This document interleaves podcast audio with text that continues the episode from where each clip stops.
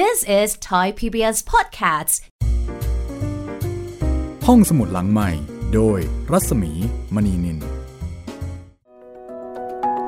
สวัสดีค่ะ ได้เวลาเปิดทำการต้อนรับคุณคุณอีกครั้งนะคะสำหรับห้องสมุดแห่งนี้ห้องสมุดหลังใหม่ค่ะ สวัสดีคุณผู้ฟังและก็สวัสดีพี่หมีด้วยนะครับผม สวัสดีคุณจิตรินแล้วก็สวัสดี แฟนๆนักอ่านเพชรพระอุมา แล้วก็นักที่อยากจะอ่าน นักที่อยากจะอ่าน เพชรพระอุมา นักที่ยังไม่อยากอ่าน หรือว่านักที่ยังไม่ได้อ่านนะคะ แล้วก็นักที่กำลังโดนป้ายยาอยู่ครับตอนนี้ ใช่ อันนี้เป็นกระบวนการป้ายยาโดยแท้ทั้งทั้งๆที่เรานี่ไม่ได้มีส่วนได้ส่วนเสียอะไรเลยนะครับผม เพียงแต่มีความรู้สึกว่าเออเนาะ เป็นหนังสือน่าอ่าน และที่สำคัญก็คือเป็นการร่วมไว้อาลัย ต่อการจากไปของคุณพนมเทียน คุณจัดชัยวิเศษสุวรรณภูมิค่ะ เจ้าของงานเขียน คือต้องบอกว่า สุดอมตะ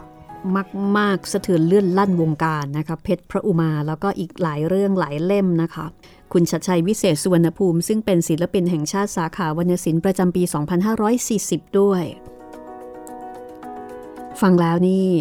เริ่มเคลิมหรือยังคุณจิตริน คือจริงๆอะผมชอบฟังอยู่แล้วครับ แต่ให้อ่านเนี่ยผมก็ยังคิดอยู่เพราะมันเยอะเหลือเกิน ถ้าเราลองติดอะไรไปแล้วสักอย่างหนึ่งเนี่ยนะ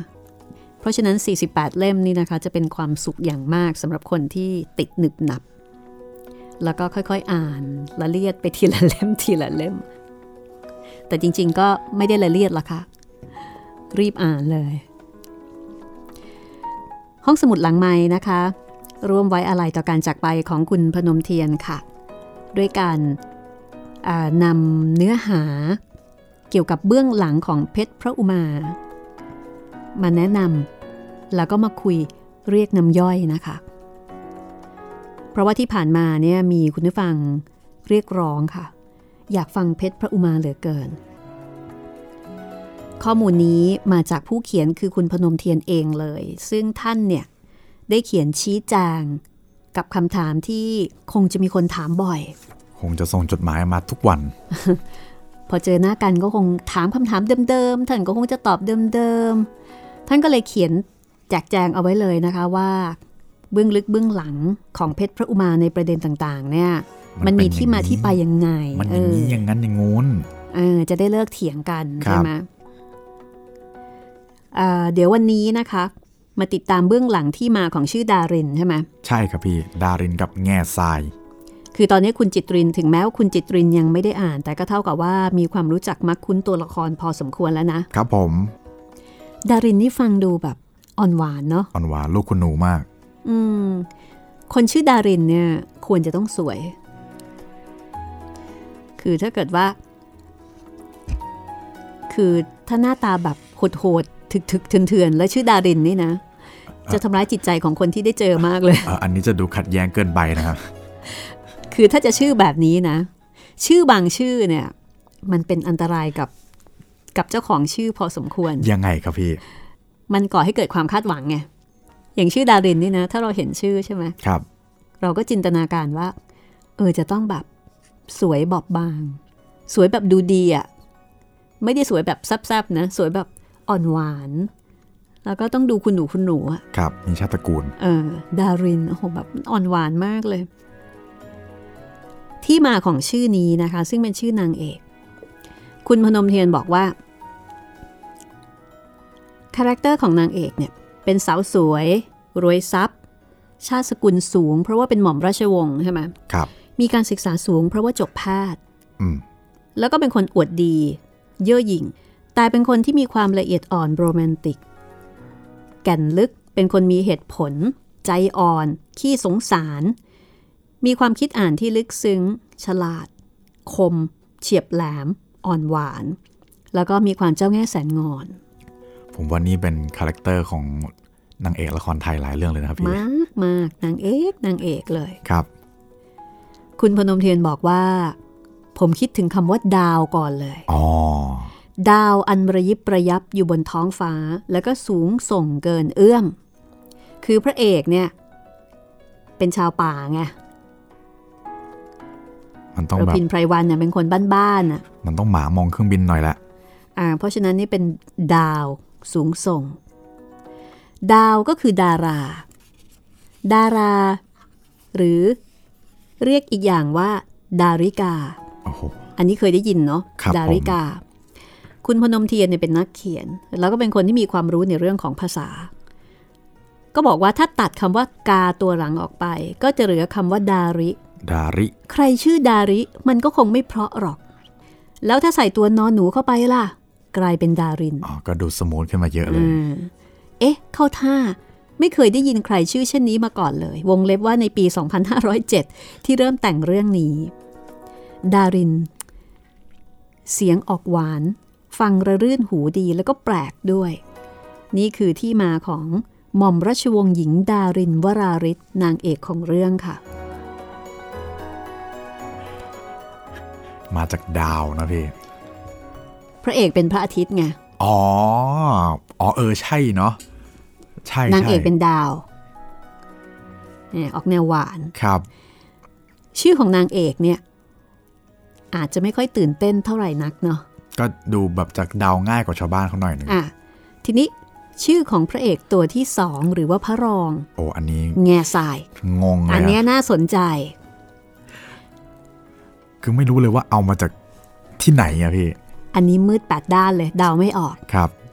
แง่ทรายนี่เป็นคู่ปรับคนสำคัญของรพิน ชื่อจริง ๆของเขาคือ จักรราชหรือว่าจักราธิราช ซึ่งเป็น องค์รัชทายาทของมรกรนคร โอ้โห มันดูแบบนิยายมากเลยนะคนคะ ยิ่งใหญ่เลย ชื่อจักรราชหรือว่าจักราธิราชเนี่ย อันนี้ไม่น่าสงสัยใช่ไหมครับ เพราะว่าก็จะเป็นชื่อในแนวแบบจักจักวงวงๆอ่าแบบนั้นเป็เชื้อเชื้อพระวงศ์อ่าแต่ว่าชื่อแง่ทราย ชื่อแบบชาวป่าพเนจรที่คนทั่ว ๆ ไปในเรื่องเรียกขานเนี่ย อันเนี้ยเป็นปัญหาสำหรับผู้เขียนค่ะ เออ ไปเอามาจากไหนเนี่ย เออพนมเทียนบอกว่า ตอนที่คิดเนี่ย จะเอาชื่ออะไรดีนะ คือมันจะต้องเป็นชื่อเรียกติดปาก คือจะต้องเรียกไม่ยาก แล้วไอ้คนเนี้ยก็จะต้องเป็นตัวปริศนา ที่คนอ่านแล้วก็คนในเรื่องด้วยนะ มีความคลางแคลงสงสัยว่าไอ้หมอนี่มันเป็นใครกันนี่อืมแล้วก็เป็นคนที่มีฝีมือ มีไหวพริบ มีปฏิภาณเหนือกว่าใคร ยกเว้นระพิน คือระพินกับแง่ทรายเนี่ยจะแบบสูสีกัน แต่แง่ทรายนี่ต้องอ่อนกว่าเล็กน้อย อ่อนกว่าเล็กน้อย แต่ว่าจะมีสีสันมีความน่ารัก และอีกอย่างหนึ่งที่ระพินสู้แง่ทรายไม่ได้ก็คือ รูปร่างหน้าตาค่ะ อ๋อ อันนี้กินขาดเลยใช่ไหมพี่ โอ้ยนี่กินขาดมากนะคะ เพราะว่าเอ่อแง่ทรายเนี่ยเป็นคนร่างสูงใหญ่ สง่างาม หล่อมาก พนมเทียนนี้บรรยายไว้เลยนะคะว่า หล่อราวกับเทพบุตรกรีก เป็นผู้ชายที่สวย คือนึกออกไหมว่า ผู้ชายหล่อๆบางคนเนี่ยคือมันหล่อไงแต่ผู้ชายบางคนเนี่ยมันหล่อแบบหน้าสวยอะหล่อแบบหวาน อืมหล่อแบบหน้าสวยไหมนึกถึง พระเอกคนไหนดี นึกถึงคีนูรีฟ อ๋อไม่ไม่ตึกบึกถึกทนอ่าสมมติเอาอย่างแบรดพิตต์ อย่างเงี้ยกับอ่าครับคีอานูรีฟส์ เงี้ยแบรดพิตต์ นี่คือคือหล่อครับใช่ไหมครับ แต่คีอานูรีฟส์ เนี่ย ถ้าโกนหนวดโกนเครานะครับ หน้าเขาสวยมากน่าจะหวานหวานเออเครื่องหน้าสวยตาสวยจมูกสวยปากสวยๆครับ อันเนี้ยแง่ทรายก็เป็นผู้ชายที่สวย พนมเทียนบอกว่าเอ่อผู้เขียน วาดภาพเจาะจงกำหนด ให้แง่ทรายเนี่ยมาเฉือนกับพระเอกตัวที่หนึ่งของเรื่องโดยตรง แต่ไม่ได้เฉือนกันแบบศัตรู แต่เป็นการเฉือนกันแบบลองดีอย่างเชิง ทดสอบภูมิปัญญาความสามารถของกันและกัน และแล้วก็มีความผูกพันเกื้อกูลในด้านมิตรภาพอย่างลึกซึ้งที่สุด ชนิดตายแทนกันได้โอ้โห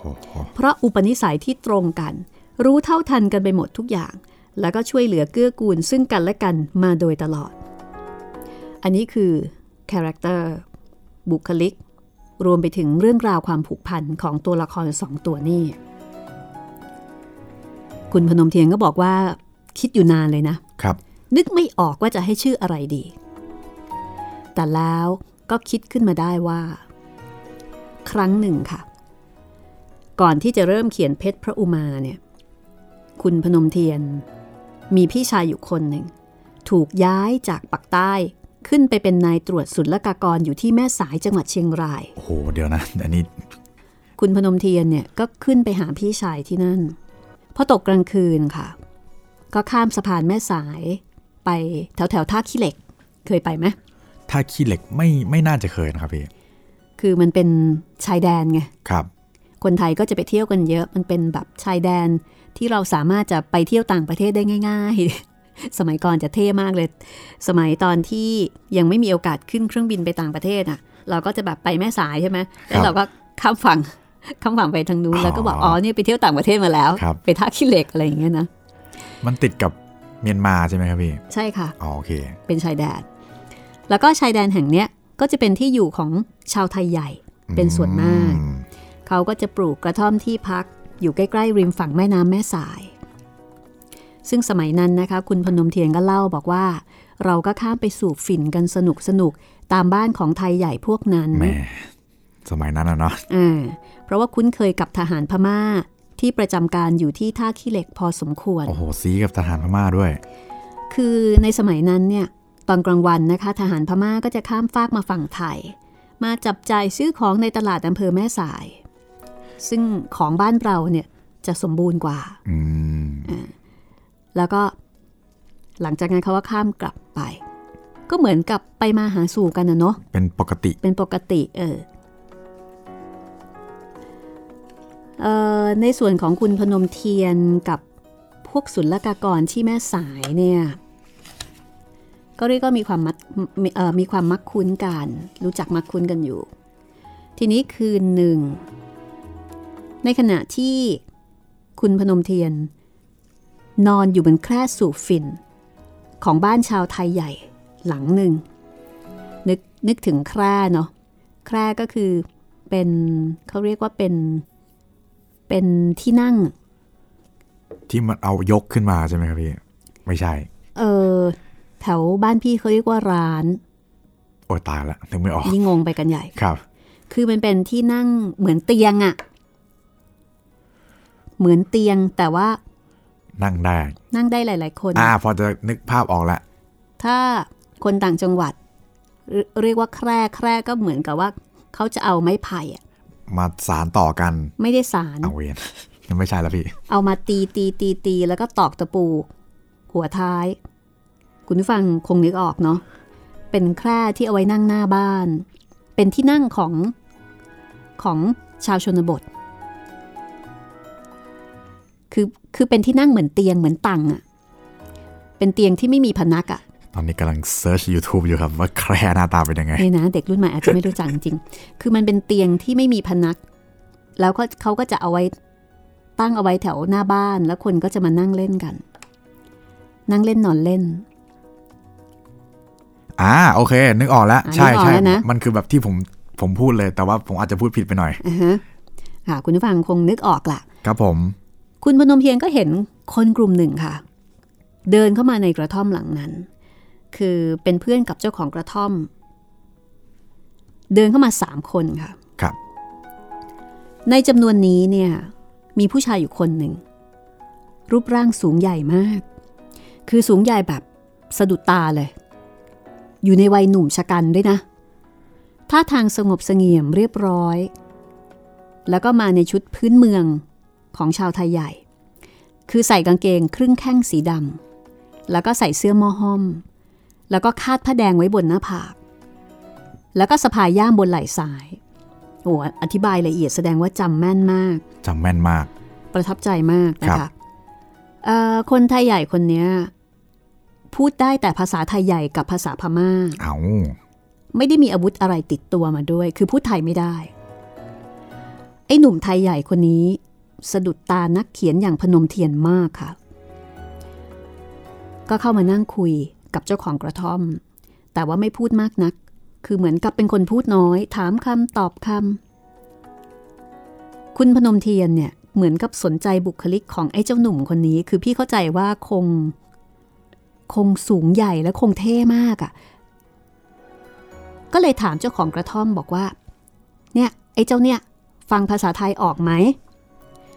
เจ้าของกระท่อมก็บอกว่าอ๋อพอจะฟังออกบ้าง แต่พูดไม่ค่อยได้นะ พอจะฟังออกบ้าง คือพอจะสื่อสารแบบอ่างูงูจับปลาใจปลาความได้ครับแต่พูดไม่ค่อยได้อืมคุณพนมเทียนก็เลยตบไหล่ของไอ้เจ้าหมอนั่นน่ะนะ แล้วก็ถามเป็นภาษาไทยช้าๆบอกว่า นายชื่ออะไรวะอ๋อตบไหล่แล้วก็เฮ้ยชื่ออะไรวะชื่ออะไรวะพูดช้าๆชัดๆ ไอ้หนุ่มไทยใหญ่คนนั้นนะคะ ก็มองหน้าคุณพนมเทียนอยู่นาน คงงงๆ เจ้าของกระท่อมก็เลยช่วยส่งภาษาแปลให้ว่าเนี่ยเขาถามชื่อ อ่าชื่ออะไรก็บอกเขาไป เขาก็บอกมาสั้นๆว่า แง่ทราย โอ้บอกอย่างนี้เลย ใช่ ก็คือเอาชื่อคนคนนี้มาเลย คุณพนมเทียนบอกว่าเอ่อผมงง ไม่แน่ใจว่า หูฟังเพี้ยนผิดไปหรือเปล่า จึงถามซ้ำ เสียงที่ตอบมานั้น ทุ้ม ลึก เป็นสำเนียงเดิม ว่า แง่ทรายอืมเคราวนี้ด้วยแบบมาชัดๆเลยว่า แง่ทราย เต็มหูเลยอืมคุณพนมเทียนก็เลยบอกว่า โอเค คราวนี้ฟังไม่ผิดแน่ ๆจำได้ตลอดไป เพราะว่าชื่อประหลาดหูดีครับ ไม่เคยได้ยินมาก่อนเลย แล้วก็คิดว่า ชื่อชนิดนี้ผมจะต้องเอามาเป็นชื่อตัวละครของผมสักตัวหนึ่งแน่ ๆ ถ้าวันใดวันหนึ่งจะต้องเขียนเรื่องที่เกี่ยวกับพวกทวาย หรือว่าไทยใหญ่อืมผมให้เจ้าของกระท่อมถามต่อไปว่า ไอ้หมอเนี่ยทำมาหากินอะไร ซึ่งเขาก็ตอบมา ห้วนๆ สั้นๆ ว่า เป็นพรานล่าสัตว์ โอ้โป๊ะเลยเปาะเลย คือหมายถึงว่าตอนที่คุณพนมเทียนไปเจอกับแง่ทรายตัวจริงเนี่ย ตอนนั้นยังไม่ได้เขียนเพชรพระอุมาอ๋ออ่ายังไม่ได้เขียนแต่ว่าเจอแล้วประทับใจ เลยเก็บไว้ เก็บไว้ในใจก่อนครับอ่าเก็บไว้ในสต็อกความทรงจำว่าหืมเนี่ย เดี๋ยวถ้ามีโอกาสนะ ใช้แน่เออต้องเอามาใช้อันนี้คือนิสัยของศิลปินหรือนักเขียนเนาะครับไปเจออะไรก็ตามที่คนทั่วไปมองข้ามเนี่ย ก็จะเก็บแบบ ก็จะสนใจอะ่ะแล้วก็เก็บข้อมูลเอาไว้ ในหน้าที่ 45 ของหนังสือ Insight เพชรพระอุมาภาคหนึ่งค่ะพนมเทียนบอกว่า นี่แหละครับ จึงเป็นที่มาของเจ้าคนดงพเนจร ที่ชื่อแง่สายในเรื่องเพชรพระอุมา เพราะฉะนั้นก็ไม่ได้มีความหมายแต่อาจจะมีความหมายแต่แต่เราไม่รู้ไม่รู้ คือเขาไม่ได้บอกครับ ท่านก็บอกว่าถ้าจะแตกต่างกันไปบ้างก็คือแง่ทรายตัวจริงที่เคยพบนั้น แม้จะดูคมสันดี ผิดไปกับพวกทวายทั่ว ๆ ไป คือน่าจะหล่อผิดพวกอะนะครับ คือเดินมาเนี่ยคือแบบหล่อโดดเด้งมาเลยอืมไอ้นี่นี่มันเด่นคืเว้ยสะดุดตาครับ แต่ว่าพนมเทียนเนี่ยก็มาเติมความหล่อเหลาเลิศเลอเพิ่มขึ้น คือแง่ทรายในเรื่องเนี่ยนะ จะต้องหล่อแบบ ไม่มีทิฏฐิ เออหล่อแบบ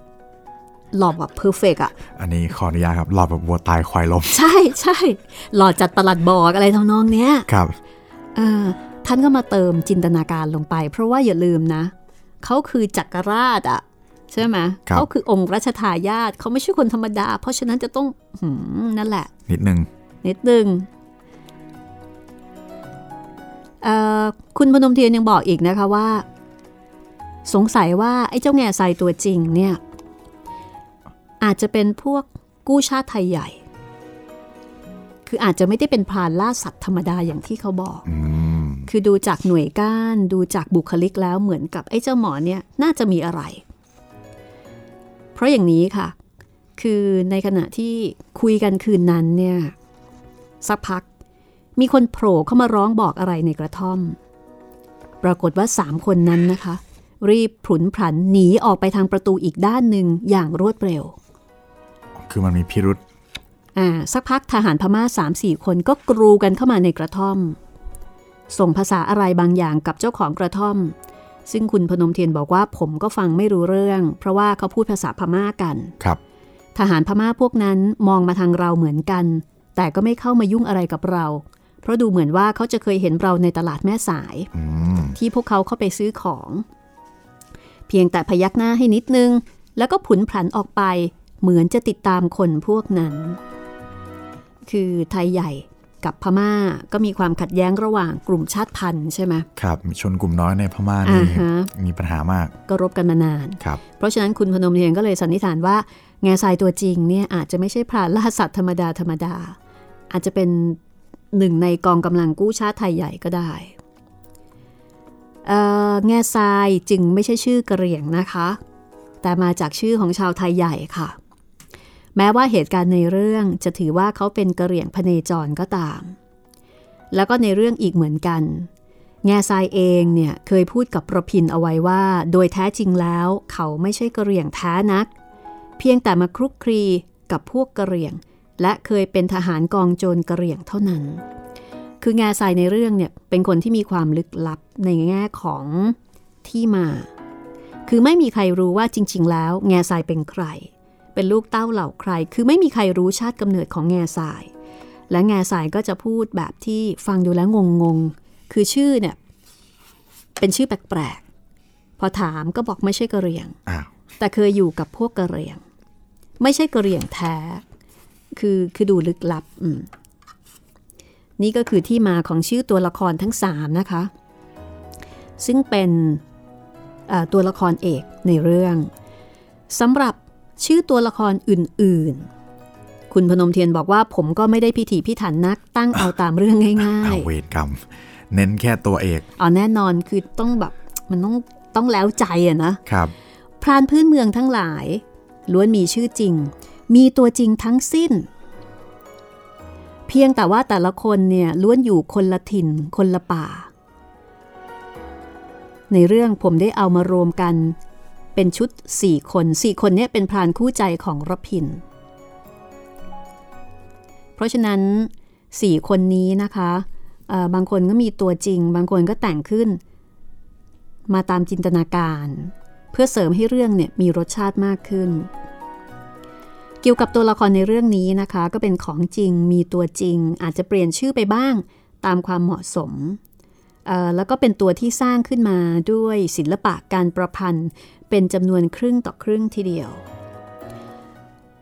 สำหรับสถานที่ต่างๆ ในป่าก็เหมือนกันนะคะ คุณพนมเนียนบอกว่า มีตำแหน่งแห่งที่ตามข้อเท็จจริงกว่า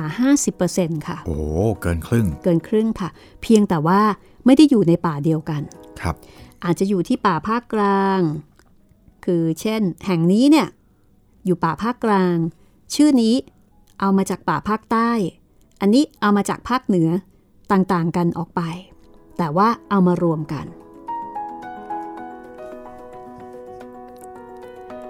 แล้วก็เรื่องในตอนต้นๆนะคะ ก็จะหนักไปในทางศิลปะการล่าสัตว์ ซึ่งจริงๆแล้ว เป็นเพียงส่วนประกอบ โปรยเรื่องตอนต้น เพื่อที่จะปูให้เห็นว่าประพินเนี่ยเก่งขนาดไหน เรื่องก็จะค่อยๆ เข้มข้นขึ้น หลังจากที่ไปเจอกับความอาถรรพ์ลี้ลับต่างๆ ของนิทรานคร เรื่องกู้ราชบัลลังก์ของจักรราชหรือว่าแง่ทราย เรื่องอดีตชาติความเป็นมาของระพินแล้วก็ดาริน ในยุคที่ระพินเนี่ยยังเป็นอัคคณีรุต และดารินเนี่ยเป็นจิตรางคนาง คือมันมีอดีตชาติด้วย โอ้มันมีอดีตชาติด้วย ใช่ค่ะ โอ้โหใช่ไหมมีพล็อตซ้อนพล็อตส่วนมนตราคาถาอาคมในเรื่องนั้น คุณพนมเทียนบอกว่าเป็นของจริงทั้งสิ้นฮะคือคือยังไงครับพี่ฮะเลยเหรอ คือหมายถึงแบบมนตราเนี่ยมันคือเหมือนกับว่าท่านไม่ได้เมคขึ้นมา คือพูดเรื่องไม่จริงที่มีจริง ใช่ไหมครับพี่ คือจะพูดยังไงดี คือเอาเป็นว่าท่านไม่ได้แต่งขึ้นมาอ่าคือมีมีไม่ใช่เรื่องแต่งกับไม่ใช่เรื่องแต่งอ่ามนตราคาถาอาคมที่ใช้เนี่ยไม่ใช่เรื่องแต่ง คือมีจริง มีมนตราคาถาอาคมเหล่านี้จริง แต่จะใช้ได้ขลังจริงแค่ไหน ก็สุดแต่ละคน แล้วก็สุดแต่ศรัทธาเชื่อมั่น อันนี้ท่านวงเล็บเอาไว้อ๋อโอเคสบายคือใจมีจริง แต่ว่าจะใช้ได้จริง ไม่รู้ หรือไม่อย่างไร อันนี้ก็สุดแท้แต่ครับ ในหน้าที่ 47 นะคะ คุณพนมเทียนบอกว่า แต่สำหรับผมเนี่ย ยอมรับว่าใช้อยู่ตลอดเวลา โอ้โห เพราะได้ร่ำเรียนมาจากคุณตา ครูพรานและพระรุ่นเก่า ที่แก่กล้าในทางอิทธิฤทธิ์ทั้งหลาย ที่ผมเป็นสิทธิ์สำหรับในเรื่องเพชรพระอุมาภาคแรกระพินจะปิดเงียบ แต่ภาคสองจำเป็นต้องงัดมาใช้แทบตลอดทั้งเรื่อง งัดเอามาใช้นี่หมายถึง มนตราคาถาอาคมนะคะโอ้โหภาคสองเนี่ยจะเริ่มแบบมีเรื่องของไสยเวทอาคมเข้ามาเกี่ยวข้อง ภาคแรกนี่จะเกี่ยวกับเรื่องของการล่าสัตว์ซะเยอะครับควบคู่ไปกับความรู้ทางวิทยาศาสตร์ของระพินด้วย โอ้นี่ยังกับคุณแผน วิทยาศาสตร์ก็มานะคะ ครับ อืมไสยศาสตร์แล้วก็วิทยาศาสตร์ตีคู่กันไปเลย ดารินนี่ก็จะเป็นฝ่ายวิทยาศาสตร์ด้วยเพราะว่าเธอเรียนแพทย์ อ่า เป็นแพทย์ อืมคุณพนมเทียนบอกว่า อธิบายมาครบสิ้นถึงปัจจัยสำคัญในการเขียนเรื่องนี้ให้ทราบแล้วนะครับ ครับ ทีนี้ก็มาถึงการจำแนกตัวละครต่างๆ ในเพชรพระอุมา และสิ่งต่างๆ อันน่าสังเกตของโครงสร้างเรื่องนี้ โอ้โห เอาละป้ายาจบไปหนึ่งเรื่องนะคะสำหรับที่มาของชื่อตัวละคร อันนี้แหละครับพี่ที่ผมอยากจะรู้มากกว่าใด ๆ ทั้งสิ้น โครงสร้างของเรื่องเนี่ย อยากรู้ประเด็นไหนอะอยากรู้ว่ามันมันแกมีแนวคิดอะไรยังไงมันถึงได้ออกมาเป็นรูปร่างหน้าตาอย่างนี้ไงพี่แบบเออ ตรงนี้ต้องคิดยังไง ตรงนั้นต้องคิดยังไง จริง ๆ แล้วมันมีส่วนที่น่าสนใจนะคือ ข้อสงสัยของคนอ่าน คือคุณพนมเทียนเนี่ยได้รวบรวมข้อสงสัยที่คนอ่านอ่านไปแล้วแบบเฮ้ยทำไมเป็นแบบนี้ แล้วคุณพนมเทียนก็เอามาตอบ อย่างเช่นนะทำไมดารินเป็นแพทย์แล้วจึงสูบบุหรี่ อ๋อ เป็น plot holeคือนางเอกในเรื่องเนี้ย เป็นคนสูบบุหรี่ ทั้งๆที่จบแพทย์ แล้วก็สูบบุหรี่ชนิดที่ว่าพอบุหรี่นอกที่เอามาหมดอะ ก็ไปสูบบุหรี่พื้นเมือง คือเป็นผู้หญิง ยาสูบอย่างนี้เหรอพี่ เออ เป็นผู้หญิงแต่ว่าติดบุหรี่ ครับทำไมถึงเป็นแบบนั้น แล้วก็การส่งสัตว์ป่าออกไปยังต่างประเทศ คือบรพินเนี่ยเป็นคนล่าสัตว์ แล้วก็เอาสัตว์นั้นมาขายให้กับบริษัทที่เป็นบริษัทส่งสัตว์ป่าออกนอกอะ่ะ มีการพูดถึงจุดอ่อนของรพินไพรวันทำไมคำพูดโต้ตอบบางครั้ง จึงเป็นภาษาอังกฤษ ในเรื่องนี้มีภาษาอังกฤษด้วยนะครับผมคือต้องบอกว่านิยายเรื่องเนี้ยมันสุดๆจริงๆอะ่ะมันมีหลายภาษามีภาษาอังกฤษเหลืด้วยแล้วก็มีเรื่องมนตราอาคมที่ระพินใช้อยู่ในเรื่องนะคะอันนี้เป็นข้อสงสัยที่คนอ่านเนี่ยถามมาแล้วก็คุณพนมเทียน ก็ตอบด้วย คือเอามารวมตอบทีเดียวเลย ถ้างั้นเดี๋ยวรอฟังช่วงหน้าละกันนะคะ ครับผม This is Thai PBS Podcasts. ห้องสมุดหลังใหม่ โดยรัศมีมณีนิน กลับเข้าสู่ช่วงที่2นะคะ ของห้องสมุดหลังใหม่ พามาที่สองพี่น้อง พี่ชายเอ่อพี่ชายทั้งสองของดาริน ซึ่งเป็นต้นเรื่อง เป็นต้นเรื่องในที่นี้ก็คือว่าเป็นคนที่มีความขัดแย้งกัน ที่แกทะเลาะกัน ทะเลาะกันแล้วก็ทำให้คนหนึ่งเนี่ยเตลิดเปิดเปิงเข้าป่า ครับ แล้วก็ทำให้เกิดการตามหา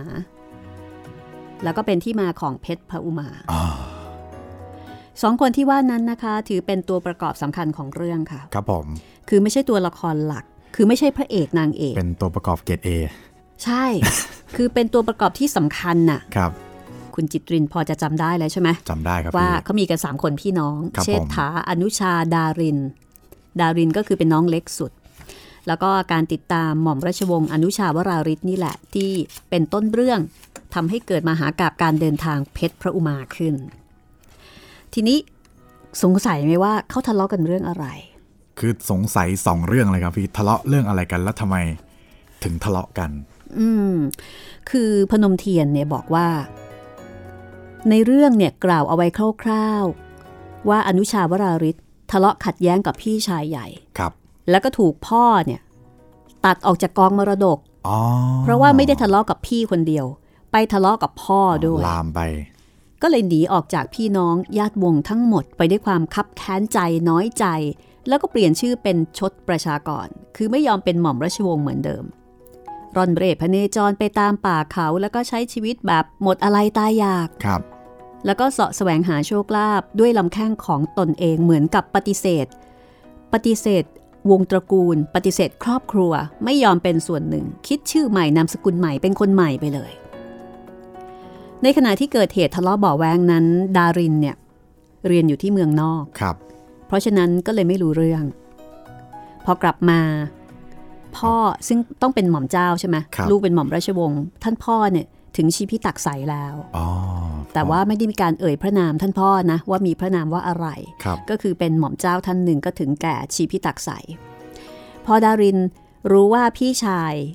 พี่ชายใหญ่กับพี่ชายคนกลางเนี่ยทะเลาะกัน แล้วก็ไม่ได้เป็นการทะเลาะธรรมดา ทะเลาะกันถึงขั้นที่ว่าพี่ชายคนกลาง ถูกตัดออกจากกองมรดก แล้วก็สูญหายไป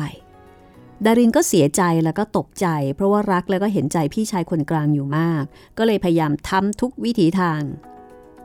ที่จะประสานไมตรี แล้วก็ทำให้พี่ชายใหญ่คือหม่อมราชวงศ์เชษฐาเนี่ยเอ่อรู้สึกว่าควรจะต้องไปตามน้องชายกลับคืนมา เป็นกาวใจ เป็นกาวใจ แล้วก็บอกว่านอกจากจะต้องตามหม่อมราชวงศ์อนุชากลับคืนมาแล้วเนี่ยจะต้องแบ่งทรัพย์สมบัติที่พ่อตัดออก ให้กับพี่ชายคนกลางนั้นด้วย คือดารินนี่ก็ต้องเป็นน้องที่มีอิทธิพลมากครับอเป็นน้องสาวคนเล็ก แล้วก็บอกกับพี่ชายใหญ่ว่าไม่ได้นะต้องดีกัน ต้องไปตามพี่ชายคนกลางกลับมาครับแล้วเมื่อกลับมาแล้วก็ต้องเอามรดกให้ด้วย ปรากฏว่าพี่ชายใหญ่คือหม่อมราชวงศ์เชษฐาก็เห็นด้วยทุกอย่าง ยอมปฏิบัติตามความต้องการของน้องสาว จึงเกิดการสืบเสาะติดตามค้นหาตัวหม่อมราชวงศ์อนุชาวราริศ แล้วก็ทำให้นำไปสู่การว่าจ้างระพินไพรวัน เพื่อมาเป็นพรานนำทางไปติดตามค้นหาแล้วตอนปกตินี่เราจะเรียกตัวละครสองตัวนี้ด้วยชื่อไหนครับพี่ ตัวไหนคะเออทั้งสองตัวเลยครับ แบบปกติก็คือจะเรียกชื่อเต็มๆเลยหรือเปล่าครับหรือว่า อนุชาใช่ไหมใช่ใช่ใช่เออในนั้นก็จะเรียกอนุชานะอืคะมโอเค แต่รู้ว่าเป็นหม่อมราชวงศ์เอออืมโอเคครับ แต่ว่า อยู่ในอยู่ในชื่อของชดประชากรอ๋อโอเคโอเคเอ่อในคือถ้าเกิดว่าเป็นชาวป่า ก็จะรู้จักในนามชดชดประชากรประชากร ก็จะเรียกว่าคนเนี้ยชื่อพรานชดครับ แต่จริง ๆ ก็คืออนุชาครับ ทีนี้ต้นเรื่องอย่างที่คุณจิตรินสงสัยว่าเฮ้ยทะเลาะกันเรื่องอะไรครับทำไมทะเลาะกันแรงขนาดนั้นเอ่อหม่อมราชวงศ์เชษฐาเนี่ยเป็นอดีตทูตทหารบกอืม จริง ๆ แล้วเป็นคนที่ดีมากนะคะ เป็นคนสุภาพอ่อนโยน มีเหตุผลใจดี เป็นสุภาพบุรุษ เขาไม่ได้บาดหมางกับน้องชายโดยตรง คือเริ่มแรกน้องชายคือหม่อมราชวงศ์อนุชาเนี่ยทะเลาะกับพ่อก่อนอ๋ออามีความขัดแย้งกับพ่อในเรื่องของความมุทะลุ แล้วก็เอ่อเหมือนกับอาจจะทะเลาะกันเหมือนพ่อกับลูกชายอะ่ะ มีเรื่องที่ไม่ค่อยลงรอยกันห ม่อมราชวงศ์อนุชาเป็นคนที่ค่อนข้างจะโผงผาง เป็นคนมุทะลุ แล้วก็เป็นคนที่ค่อนข้างเอาแต่ใจตัวเองมากกว่าพี่ชาย พี่ชายคนโตพอเห็นพ่อกับน้องทะเลาะกัน ก็พยายามที่จะประสานไมตรีให้ พยายามที่จะให้น้องเนี่ยเข้าใจพ่อ แล้วก็ชี้แจง แต่ทีนี้น้องชายคนกลางเนี่ยไม่ฟังเสียง แล้วก็พานโกรธพี่ชายคนโตไปด้วยเอาแต่มันก็มีเหตุครับมีเหตุที่ว่า ทำไมหม่อมราชวงศ์อนุชา ถึงไม่ชอบหน้าพี่ชายคนโต คือมีความเข้าใจผิดเกี่ยวกับผู้หญิงค่ะ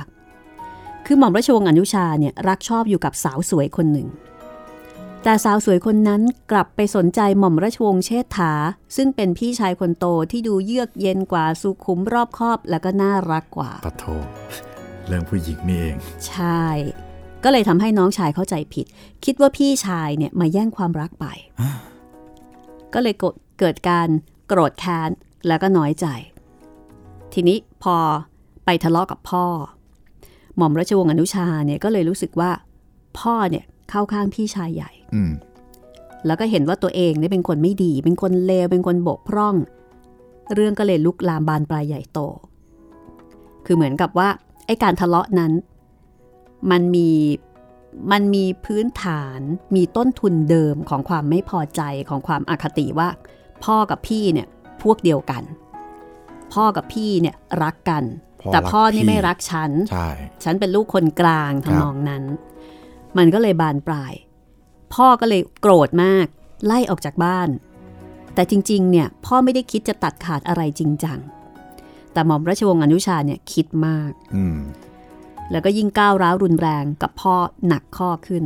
และประกาศออกไปเลยว่าไม่ต้องการที่จะได้รับทรัพย์สมบัติใด ๆ ทั้งสิ้น แล้วก็พลั้งปากไปว่า ไม่ยอมคิดว่าตัวเองเป็นลูกเป็นเชื้อสายอะไรเกี่ยวพันด้วย แม้ว่าพี่ชายจะอธิบายปลอบโยนอย่างไรก็ไม่ฟัง เพราะว่ามีเรื่องผู้หญิงที่ตัวเองผิดหวังมาเป็นเหตุให้คิดมาก แล้วก็มาเป็นเหตุให้เคืองแล้วก็ไม่ชอบพี่ชายด้วย คือมีความรู้สึกว่าพี่ชายเนี่ยเป็นคนที่มาแย่งความรักครับ สุดท้ายหม่อมราชวงศ์อนุชาก็เลยหนีเตลิดเปิดเปิงออกจากบ้านไป พ่อก็เลยยิ่งโกรธ จากตอนแรกที่ไม่ได้คิดจะตัดออกจากกองมรดกจริง ๆ ใช่ไหมตอนหลังก็เลยตัดออกจริง ๆ เลย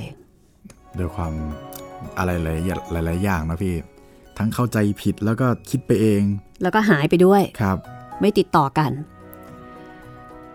เพราะฉะนั้นทรัพย์สมบัติที่มีอยู่มากมายมหาศาลก็เลยยกให้กับลูกชายคนโต แล้วก็ลูกสาวคนเล็ก คือหม่อมราชวงศ์ดารินเท่านั้นค่ะ หม่อมราชวงศ์อนุชาเนี่ยถูกตัดขาดครับไม่มีชื่ออยู่ในพินัยกรรม ในส่วนของผู้หญิงคนนั้นนะคะ หม่อมราชวงศ์เชษฐาก็ไม่ได้รักผู้หญิงคนนั้น ในฉันหนุ่มสาว คือเขาผู้หญิงรักผู้หญิงเนี่ยมาชอบอืมแต่หม่อมราชวงศ์เชษฐาเนี่ยแค่เอ็นดูอืมเหมือนกับน้องสาว ไม่ได้คิดที่จะผูกสมัครรักใคร่ แล้วก็ไม่ได้คิดที่จะแย่งชิงมาจากน้องชาย คือทั้งหมดน้องชายคิดไปเองทั้งสิ้นโถเอ้ยแล้วในที่สุดนะคะ หลังจากที่หม่อมราชวงศ์อนุชา หายไปจากสังคม หายออกไปจากวงตระกูลแล้ว ผู้หญิงคนนั้นก็ไปแต่งงานกับผู้ชายคนอื่นโอ้ คือก็ไม่ได้ลงเอยกับหม่อมราชวงศ์เชษฐาซึ่งเป็นพี่ชายของตัวเองอย่างที่ตัวเองเข้าใจผิดครับ ไปแต่งกับผู้ชายคนอื่น ซึ่งเรื่องนี้หม่อมราชวงศ์อนุชาก็ไม่รู้เรื่อง เพราะว่าเป็นเหตุการณ์ที่เกิดขึ้นหลังจากที่เขาเนี่ยหนีเข้าป่าไปแล้ว อันนี้คือบุคลิกของหม่อมราชวงศ์เชษฐาวราริศนะคะซึ่งเป็นเอ่อเป็นพี่ชายใหญ่แล้วก็เป็นนายใหญ่ของคณะติดตามหม่อมราชวงศ์เอ่ออนุชาครับ แล้วในเรื่องเนี่ยครับพี่เขามีบอกแบบลักษณะนิสัยของหม่อมราชวงศ์วราริศไหมครับ หม่อมราชวงศ์เชษฐาเนี่ยเหรออ่าใช่ถามใช่ถามมีบอกนะคะ บอกว่าหม่อมราชวงศ์เชษฐาเนี่ยเป็นคนที่น่าเลื่อมใสคือเป็นผู้ใหญ่ เป็นคนที่รอบคอบฉลาดเฉลียว แม้กระทั่งรพินเองเนี่ยก็ให้ความเกรงใจอ๋อแล้วก็ให้ความเคารพ เป็นคนที่จะสั่งการตัดสินใจอะไรได้อย่าง ฉลาดเฉลียวรอบคอบมองการไกล แล้วก็รู้เท่าทันในทุกสิ่งทุกอย่าง คือเป็นคนที่มีวิสัยทัศน์ เป็นคนที่มีวิจารณญาณแล้วก็เป็นคนที่มองลึกไปถึงท่าแท้ของรพินและแง่ทรายโดยตลอดอ๋อเพราะฉะนั้นเขาก็จะเป็นที่เคารพและเกรงใจของคนทั่วไปครับ แต่ก็มีการวิพากษ์วิจารณ์เหมือนกันอ้าวบอกว่าเชษฐาเนี่ยเป็นตุ๊ดหรือว่าเป็นเกย์หรือเปล่าอ๋อทำไมไม่เห็นสนใจผู้หญิงเลย คือในคณะต่อมาเนี่ยนะคะ จะมีผู้หญิงเข้ามาเกี่ยวข้องด้วยครับมีมาเรียเอ่อแล้วก็มีจำไม่ได้อีกคนหนึ่งคือคือมีผู้หญิงเข้ามาเกี่ยวข้องมาเรียอิซาเบลอ่าอิซาเบลนี่มาในภาคสองแต่ว่าเชษฐานี่ก็ไม่ได้มีเรื่อง romantic อะไรพวกนี้เลย ไม่มีเลย แล้วคุณพนมเทียนให้คำตอบว่ายังไงครับพี่ คุณพนมเทียนบอกว่าเนี่ยก็มีคนพูดถึงกันเยอะเหมือนกันนะว่า คุณเชษฐาเนี่ยเป็นตุ๊ดหรือเปล่าอะไรทำนองนั้นนะคือครับวิจารณ์เม้าท์กัน เพราะไม่เคยสนใจผู้หญิงคนไหนเลย แล้วก็อยู่มาได้ยังไง จนถึงป่านนี้โดยที่ไม่ได้แต่งงานอืมมีหนำซ้ำในเรื่องเนี่ย หม่อมราชวงศ์เชษฐายังชอบแง่สายเป็นพิเศษอ๋อแง่สายนี่หล่อมากนะเขาคือเขาคือถ้าเกิดว่าอยู่ในยุคในอยู่ในยุคนี้สมัยนี้แง่ทรายเนี่ยคือกลุ่มเป้าหมายของบรรดาเขาเรียกว่าอะไรนะ ของบรรดาเก้งกวางใช่ไหมครับผมค่ะ ถ้าใช้ศัพท์แบบนี้นะ แต่คุณพนมเทียนบอกว่าสาบานครับ ผมไม่ได้มีเจตนาที่จะให้เชษฐาเป็นตุ๊ดหรือว่าเป็นเกย์เลย แต่ต้องการให้เขาเป็นสุภาพบุรุษและเป็นผู้ใหญ่อย่างแท้จริง เชษฐานั้นไม่ใช่ว่าเขาไม่ชอบผู้หญิง แต่บังเอิญว่าผู้หญิงในเรื่องเนี่ยยังไม่ถูกใจเขาสักคนเท่านั้นเอง ก็เลยไม่ได้ไม่ได้มีบทโรแมนต์ของเชษฐา เหมือนไปเน้นกับตัวละคร 3 ตัวแรกมากกว่า ใช่ แล้วก็เชษฐาเองก็ไม่ใช่คนเจ้าชู้อืมโหยิ่งจะพูดไปองค์ประกอบต่างๆ มันก็เลยทำให้คนคิดว่า มันคล้ายๆนะ เพราะว่าไม่มีเมีย ใช่ครับ เป็นโสด แล้วก็ไม่เคยแสดงความสนใจผู้หญิงคนไหนเลย แล้วคิดว่าเป็นคนนิ่งๆด้วยใช่ไหมพี่ใช่ ก็เลยดูแบบเข้าเขาอืม ในขณะเดียวกันนะคะเรามาดูทางด้านของหม่อมราชวงศ์อนุชาวราริศบ้างนะคะ ครับผม พี่ชายคนกลางของดาริน คนนี้เนี่ยนิสัยใจคอจะตรงกันข้ามกับพี่ชาย เป็นคนเจ้าอารมณ์ เพราะว่าได้รับการตามใจมาตั้งแต่เด็กๆ เป็นคนโผงผาง ขวานผ่าซาก ไม่ค่อยจะเกรงใจใคร มิน่าล่ะ โดนสปอยมานี่เองอืมแต่ว่าใจจริงแล้วเนี่ยเป็นคนรักพี่รักน้อง รักเพื่อนมนุษย์ด้วยกันครับ แต่ไม่ค่อยแสดงออก เป็นคนกล้าหาญ เป็นคนเด็ดเดียว ตายเป็นตาย เป็นคนมุทะลุอะโกรธง่ายหายเร็วครับ ดูเผินๆ อาจจะดูเป็นคนที่ขาดมนุษยสัมพันธ์ไปบ้าง เพราะว่าตรงไปตรงมา เอาตรงเกินไปละพี่ ใช่ คือเป็นคนปากกับใจตรงกัน แล้วก็มีนิสัยรักในการผจญภัยทุกชนิด ครับ แต่เขาก็เป็นคนที่มีอารมณ์โรแมนติกอยู่ไม่น้อยเหมือนกันนะคะ อ๋อ ในการติดตามค้นหาในเส้นทางมรณะกลางป่าใหญ่เนี่ยระพินก็พาคณะของเชษฐามาพบกับตำแหน่งที่พักชั่วคราวของอนุชาในนามของพรานชด ซึ่งไปกับพรานที่ชื่อว่าหนานอิน แล้วก็ไปเจอหลักฐานที่เป็นรอยเขียน เขียนบทกวีนะคะ เขียนด้วยถ่านดเขียนบทกวีำจากไม้ก่อไฟปรากฏอยู่บนหินหน้าเรียบ ซึ่งเป็นบริเวณลับตาแห่งหนึ่งเหมือนกับ เคยเห็นไหมสมัยก่อนที่ เอ่อเวลาไปเที่ยวที่ไหนอะก็จะมีคนชอบเขียนประกาศว่าเฮ้ยมาถึงแล้วมาถึงแล้ว แต่ว่าอันนี้เขาไม่ได้เขียนแบบนั้นนะครับเขาเขียนเป็นบทกวีเขาบอกว่า ณที่ใดดวงใจไม่ไหวหวันอืมขอฝ่าฟันอุปสรรคและขวากหนามอืมแม้สิ้นชาติวาสนาชะตาซาม ขอฝากนามโลกให้รู้ กูก็ชายอ๋อณที่นี้ไรญาติและขาดมิตร ยังก็แต่บ่าวสนิทผู้ชิดใกล้อืม เสมอเพื่อนเสมอญาติไม่คลาดไกล เป็นเพื่อนตายแทนกู คู่ชีวา โอ้โหโคตรแมนเลยครับ แมนมากครับคืออารมณ์ว่าเป็นผู้ชายผู้ชายแมนแมแบนบอะโคตรแมนแมแบบนมาก ไม่มีตรงไหนจะไม่แมนกว่านี้อีกแล้ว เป็นแมนแบบมุทะลุครับ แล้วก็ยอมหักไม่ยอมงออะไรทำนองนั้นนะครับอ่าบ่าวสนิทนี่ก็คือ หนานอินนันอิน ไปกันสองคน อันนี้อยากรู้ครับพี่ คือแล้วอันนี้อาจจะสปอยหน่อยนะครับ แล้วไปเจอกันประมาณตอนช่วงไหนล่ะครับ คณะสองคณะเนี้ยไปเจอกันตอนตอนเข้าไปที่มรกรนครแล้วโอ้นะโหก็ลึกรู้สึเหมือนกันนะพี่ อันนี้พี่จำไม่ค่อยได้แต่ว่าเข้าไปถึงที่นั่นแล้วครับ รู้สึกว่าเขาจะถูกจับตัวเอาไว้อ๋อนะมีหน้าล่ะเออเพราะว่าเข้าไปกับหนานอินเนี่ยแค่สองคน อืม ซึ่งก็ถือว่าเก่งมากที่สามารถจะบุกป่าฝ่าดงไปได้ไกลถึงขนาดนั้นครับ จริง ๆ แล้วอนุชาเนี่ยอย่างที่บอก เขาไม่ได้ต้องการที่จะไปค้นหาขุมทรัพย์เพชรพระอุมาคือไม่ได้ไปด้วยความโลภแต่ว่าอยากจะไปไปซะให้พ้นไปไหนก็ได้ ทีนี้พอมีแผนที่แล้วก็มีเป้าหมายก็เลย เออ เอาวะเออที่นี่แล้วอยากจะเห็นเหลือเกินอะอยากจะไปให้ถึงเหมือนกับ ตั้งมาเป็นเป้าหมาย เพราะว่าชีวิตเนี้ยมันไม่ได้มีเป้าหมายอะไรอีกแล้วไงครับหมดอาลัยตายอยากในชีวิตโอ้ชาเลนจ์ตัวเองอ่าทำนองนั้น challenge ตัวเองว่าฉันจะต้องไปที่นี่ให้ได้โอ้ challenge ซะโหดเลย โหดมากนะคะ แล้วก็พอไปถึงที่มรกรนครเนี่ยอ่าใช่เขาถูกจับครับ ในฐานะคนต่างแดนไงอ๋อที่ล่วงล้ำเข้ามาครับ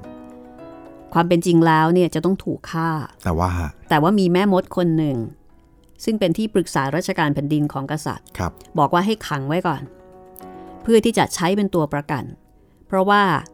เดี๋ยวจะมีองค์รัชทายาทที่แท้จริงของมรกรนคร ซึ่งรอดตายไปได้ สมัยที่ยังเป็นเด็กๆเนี่ยกลับจะมาหวนกลับคืนมาโอ้โหอีแม่มดนี่อืมรู้มากจริงเอาก็เป็นแม่มดไงๆไม่น่าไม่งั้นจะได้เป็นแม่มดเหรอเธอรู้มากจริงๆเลยแม่มดก็เลยบอกว่าจับไว้ก่อนนะครับเดี๋ยวเอาสองคนเนี้ยเป็นตัวประกัน เดี๋ยวเดี๋ยวเดี๋ยวจักรราชเนี่ยจะมา ก็สุดท้ายก็ได้เจอกันล่ะค่ะ ทุกคนก็ดีใจที่ได้เจอหม่อมราชวงศ์อนุชา แล้วก็ดีใจว่าทั้งหมดนี้เนี่ยยังมีชีวิตอยู่ ทั้งอนุชา แล้วก็พรานคู่ชีพ คือหนานอิน จริงๆแล้วอนุชาเนี่ยเคยรู้จักกระพินไพรวันมาก่อนนะอ๋อแต่ว่ารู้จักมาแบบผิวเผินครับ คือคงเคยได้ยินชื่อ ในวงการในวงการ เพราะตอนหลังเขาเข้าสู่วงการเดินป่าไงก็ต้องรู้จักกันครับ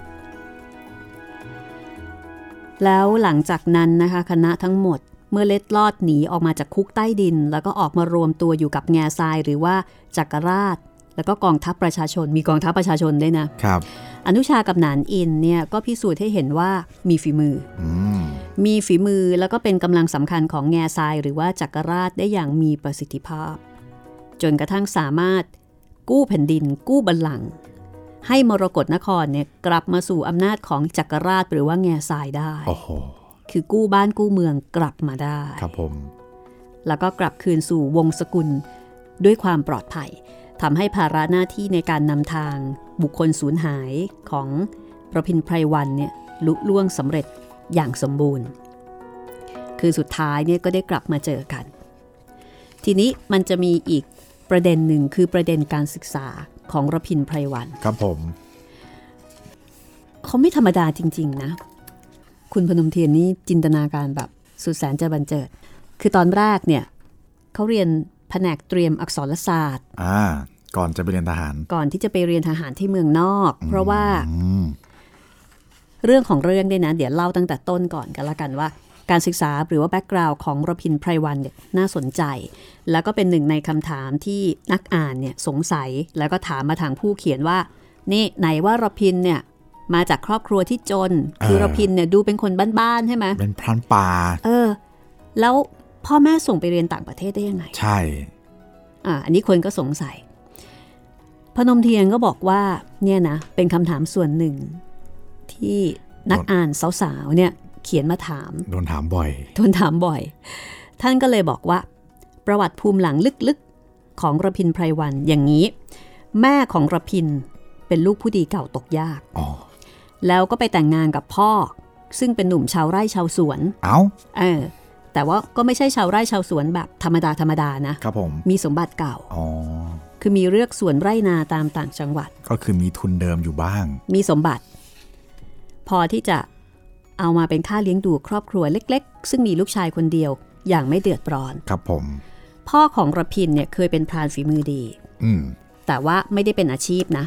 เป็นงานอดิเรก เป็นงานอดิเรก อ่า เป็นคล้ายๆกับเป็นความชอบในการที่จะเข้าป่าหาเขี้ยวหางา ผมผมหาคิดถึงนอตัวกระดูกหนังอะไรพวกเนี้ย ผมคิดถึง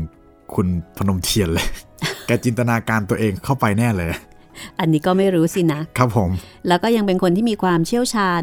ในเรื่องของไสยศาสตร์ วิทยาอาคมตลอดจนการเดินป่า โอ้ดังนั้น พ่อของระพินนี่แหละจึงเป็นครูคนแรกของลูกชายนี่คุณแผนหรือเปล่าครับเนี่ย เหมือนเลย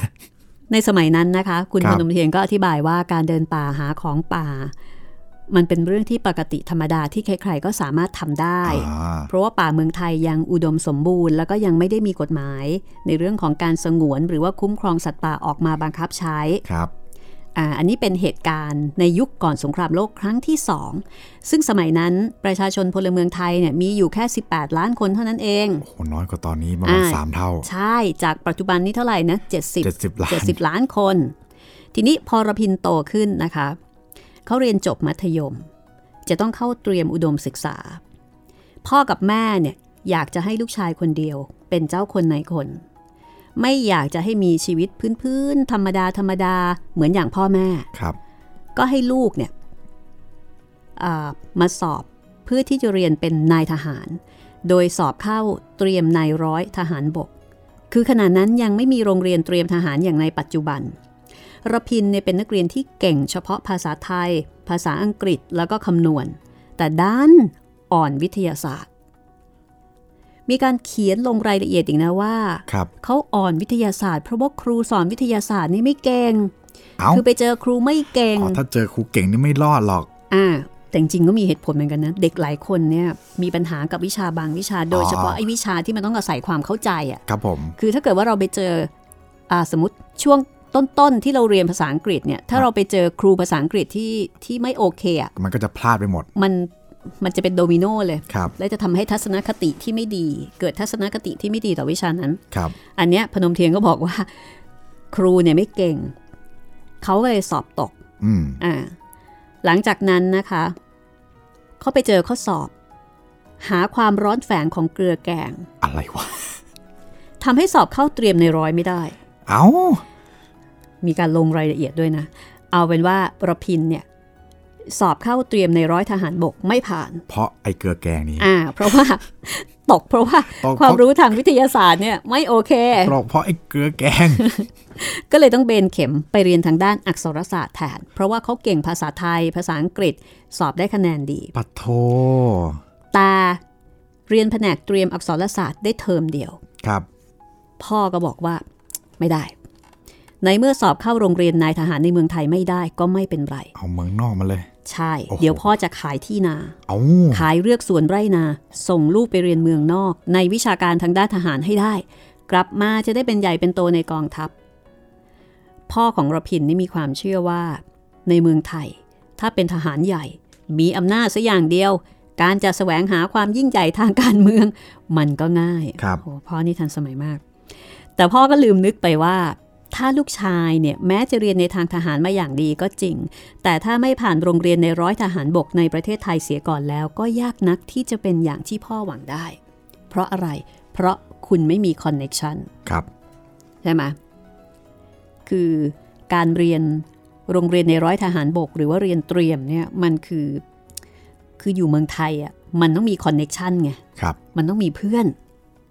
รุ่นไหน อ่า รุ่นใครอะไรอย่างนี้ใช่ไหมครับผม แต่ทีนี้ประพินเนี่ย ไปเรียนเมืองนอก โดยที่พ่อบังคับให้ออกมาจากแผนกเตรียมอักษรศาสตร์ ซึ่งเรียนได้เทอมเดียว แล้วก็ส่งไปเรียนที่อังกฤษ เรียน military science เป็นแห่งแรก ซึ่งระพินสามารถที่จะสอบผ่านเข้าเรียนได้อย่างสบายโดยไม่เสียเวลา เพราะว่าภาษามีมีความรู้ในเรื่องของภาษาที่ดีเป็นทุนเดิมอยู่แล้วอืม ต่อมาพอเรียนจบ ก็ถูกส่งไปเรียนต่อ MA MA นี่ก็คือ Master of of Art ใช่ไหมเอ่อเมื่อคือปกี้ริญญาโทอะเอ่อครับ Military Academy military academy ที่เวสต์ o อย t ์สหรัฐ เกี่ยวกับเรื่องของการรบแบบกองโจร การรบพิเศษนอกแบบ Guerrilla Warfare ครับผม แล้วก็ เขาก็ไปเรียนเพิ่มเติมทางด้านเสนาธิการ แล้วก็ยุทธวิธีต่างๆ ในเยอรมันอีกนะ ครับผม กลายเป็นว่าเริ่มต้นที่อักษรศาสตร์ เปลี่ยนมาเป็นวิทยาศาสตร์ทางการทหารทั้งตัว ตาพอกลับมาถึงเมืองไทย แทนที่จะได้รับราชการได้รับใช้ประเทศชาติ ในวิชาการที่ตัวเองได้ฝึกฝนร่ำเรียนมา เขาก็ต้องผิดหวังอย่างแรง ผิดหวังทั้งพ่อและตัวเขาเอง เนื่องจากว่าหนึ่งพ่อของระพินเนี่ยเป็นคนตัวเล็กอ้าวๆ ไม่มีญาติโยมเพื่อนฝูงคนไหนเลย ที่จะรู้จักกับนักการเมืองที่ยิ่งใหญ่ คือเข้าไม่ถึงบุคคลเหล่านั้น ไม่รู้จักนายกรัฐมนตรีกลาโหมผอบอทอบอคนใหญ่คนโตที่ไหนทั้งสิ้นก็คือพ่อเขาเนี่ยไม่มีเส้นครับไม่มีเชื้อไม่มีสาย ไม่ได้มีคอนเน็กชันกับวงการทหาร ก็เข้าไม่ได้เข้าไม่ถึง 2. เมื่อสมัครขอรับราชการทหาร ถูกสอบภูมิหลังเอ้า ปรากฏว่าไม่เคยผ่านโรงเรียนในร้อยทหารบกในเมืองไทยมาก่อนเลยครับเพราะฉะนั้นเขาก็เลย ก็เลยไม่สามารถที่จะเป็นทหารได้ เวลาไปสมัคร ก็จะได้รับคำตอบว่าจะรับไว้พิจารณา แต่ก็นั่นแหละค่ะ จะรับไว้พิจารณานี่ก็คือเหมือนกับเป็นการปฏิเสธแบบนุ่มนวลนะนะครับ หลังจากนั้นไม่นานค่ะ พ่อของระพินเนี่ย ก็ตาย คือไม่สามารถจะรอเห็นลูกเป็นนายทหารไหวนะคะครับอตายไปก่อน เพราะว่าทุกสิ่งทุกอย่างมันผิดคาดผิดหวังไปหมด จากนั้นระพินเนี่ยก็สมัครไปเป็นตำรวจเอ่อบังเอิญคุณพนมเทียนบอกว่า อันนี้เข้าใจว่าน่าจะเป็นข้อมูล ข้อมูลจริง ๆ ในยุคนั้นมั้งคะบังเอิญอตรในยุคนั้น ท่านเป็นคนหำหามอยู่สักหน่อย และไม่ค่อยจะถูกกับผู้ยิ่งใหญ่ในวงการทหารในขณะนั้นนัก ก็เรียกตัวระพินไปคุย เรียกวุฒิไปดู แล้วก็ถามว่า อยากเป็นพลตำรวจไทยไหมระพินก็บอกอยากครับ อยากเป็นตำรวจไทย ท่านอตรท่านนี้เนี่ยก็เลยบรรจุระพินเป็นพลตำรวจอยู่ 6 เดือน หลังจากนั้นนะคะก็แต่งตั้งให้เขาเนี่ยเป็นร้อยตำรวจเอก ประจำกองบัญชาการตำรวจตระเวนชายแดน แล้วก็ส่งไปอยู่ตามชายแดนทั่ว ๆ ไปครับ ซึ่งระยะนี้เองค่ะ ที่ระพินเนี่ยได้ไปเจอ